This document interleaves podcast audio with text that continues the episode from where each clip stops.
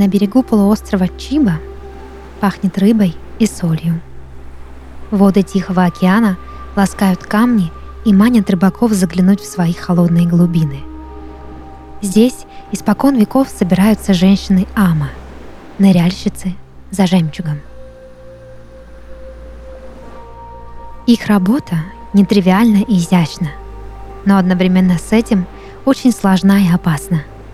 Каждый день дюжина девушек собирается на побережье, чтобы с первыми лучами солнца нырнуть на глубину более 20 метров в поисках жемчуга, ценнейшего драгоценного камня на полуострове. Чтобы добыть хотя бы одну жемчужину, Ама приходится плыть в потоках холодной воды практически без одежды. Так заведено для удобства, чтобы складки платья не цеплялись за кораллы, а яркие расцветки кимоно не пугали подводных жителей.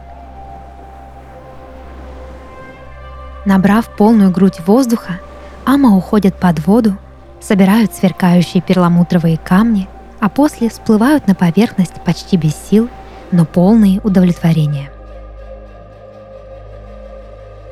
Само слово «ама» означает «женщина моря». И действительно, эти женщины почти всю свою жизнь проводят в воде.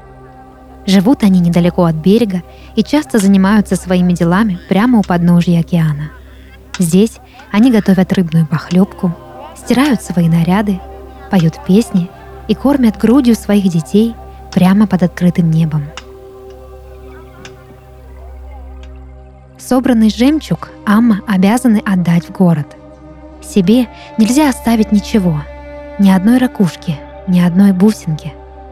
Существует легенда, что если ныряльщица унесет хоть одну жемчужину с собой, страшное проклятие падет на нее и весь ее род.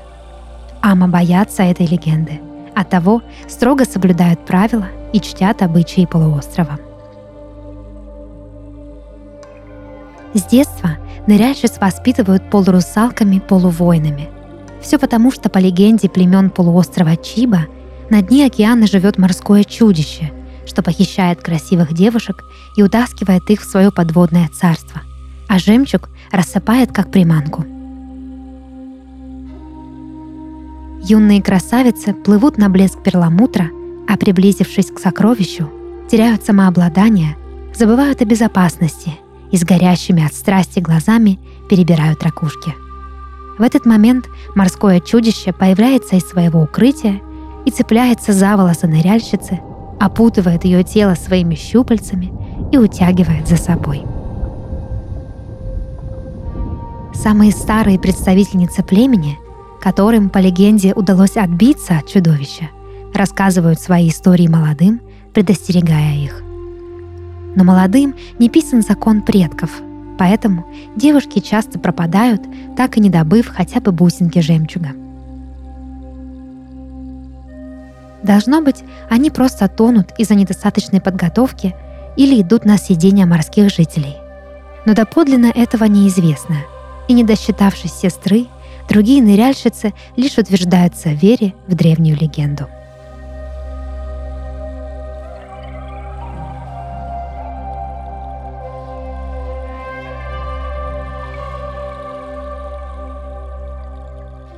Сегодня жемчуга было меньше, чем вчера, сказала Сурика, опустив голову и протянув старшей Ами ладонь с горской жемчужин.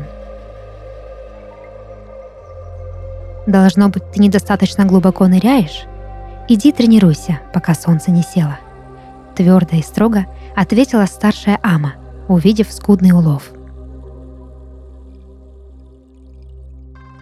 Старшая Ама знала, что ситуация на полуострове изменилась. Тихоокеанские течения уже не такие мощные, запасы жемчуга редеют, так как люди из города не могут усмирить свой аппетит. Старейшины племени умирают, и некому передать молодым ныряльщикам свою мудрость. Ко всему прочему, кто-то ворует жемчуг прямо с морского дна. Все это знала старшая Ама, но другим не сказала, чтобы не пугать много жемчуга или мало, работу должен выполнять при любых обстоятельствах. Вечером собрала она девушек на совет и решила узнать, выполняется ли работа добросовестно. Смущенные молодые ныряльщицы сидели потупив взор и не знали, что сказать старшей. Тогда заговорить решила Сурика. Полчаса провела я в воде в поисках жемчуга, но наскрести удалось лишь с ладонь. На дне совсем нет жемчуга. Ракушки лежат раскрытые, будто растерзанные таинственным морским созданием. Слова Сурика взволновали старшую Ама. Она строго посмотрела на нее, а затем сказала — Вера в древние легенды – дело благое, но она не должна останавливать вас от работы. То из вас, кто первый найдет похитителя жемчуга, я разрешу унести с собой одну жемчужину. Отправляйтесь в море и найдите ответ. Девушки оживленно переглянулись между собой и засияли от волнения. Забрать себе жемчужину – предел мечтаний женщины Ама, а спасти полуостров от истощения ресурсов – достойная цель за такую плату. Выходить в море было решено утром. Радостные, возбужденные почетным заданием, девушки отправились спать, и только Сурика не могла найти покой. Она собрала инструменты и отправилась к берегу прямо посреди ночи. Звезды, сияющие на небе, проводили ее, а шум прибоя встретил в своих объятиях.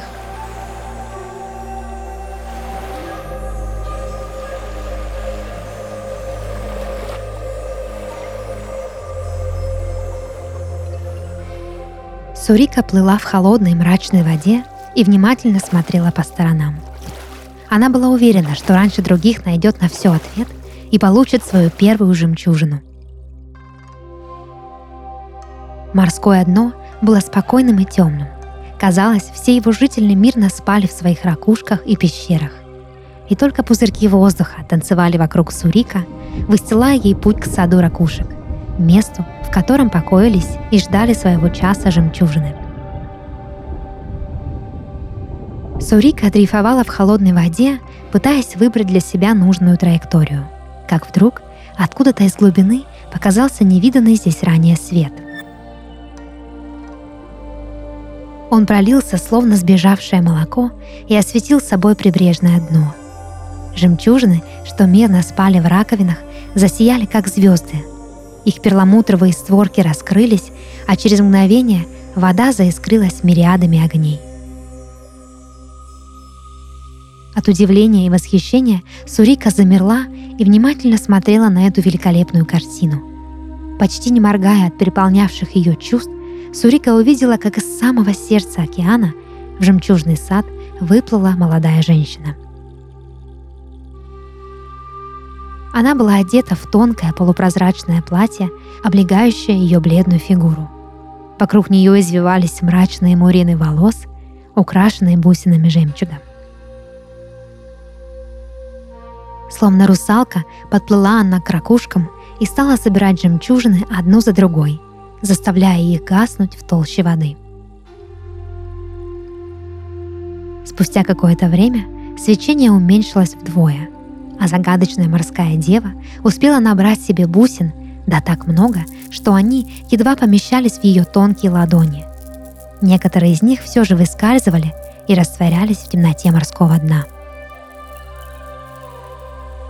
Сурика была так заворожена этим зрелищем, что совсем забыла про воздух, который уже кончался.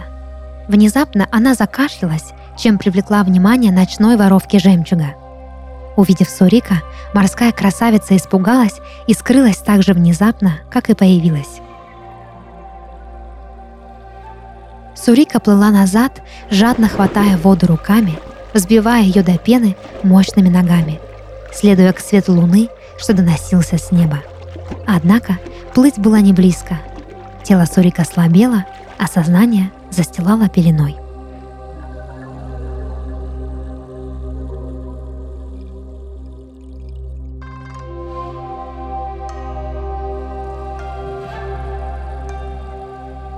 Очнулась Сурика уже на берегу, прямо на холодных камнях, где-то за пределами своего лагеря. Лунный свет окрашивал воду, было холодно и страшно. Молодая ныряльщица была так зачарована увиденной в море сценой, что до сих пор не могла прийти в себя и поверить, что все это было правдой. Обессилев от борьбы со стихией, она легла на холодные камни и стала думать, что же ей сказать старшей Ами по возвращению в лагерь. Так она и уснула. Разбудили Сурика капли соленой воды, что одна за другой падали ей на лицо и громко звенели от соприкосновения с кожей. Открыв глаза, Сурика увидела знакомое лицо. Прекрасная морская воровка глядела на нее сверху своими огромными, бездонными глазами. Ее мокрые липкие волосы щекотали Сурика щеки и шею. Девушка озабоченно смотрела на Сурика и молчала. «Кто ты?» — спросила Сурика, уставившись на русалку в ответ. Но та ничего не сказала, лишь хлопала длинными ресницами, покрытыми перламутром.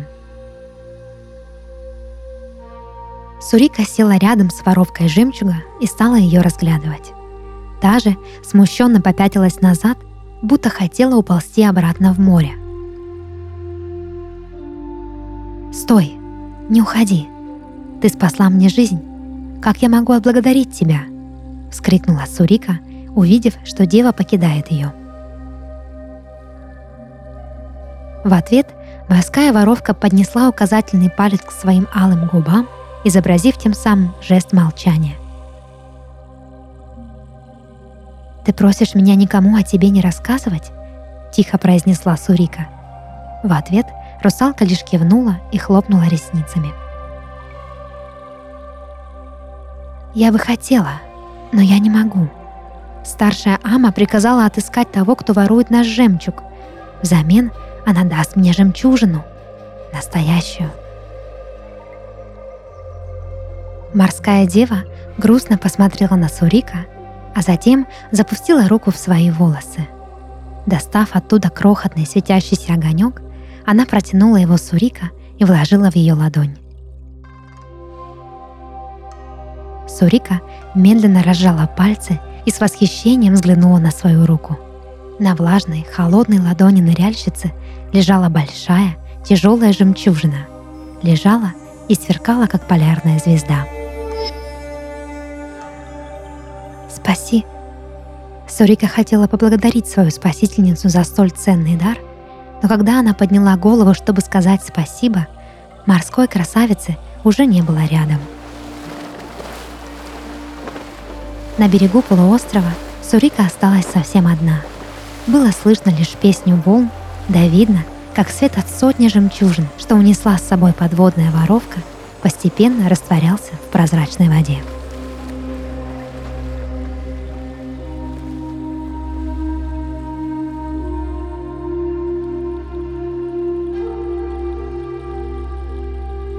Это подкаст «Сны» и его ведущая Дарья Харченко – если вы хотите, чтобы ваш сон прозвучал в подкасте, присылайте его к нам на почту. Ссылка в описании. До новых встреч и сладких снов!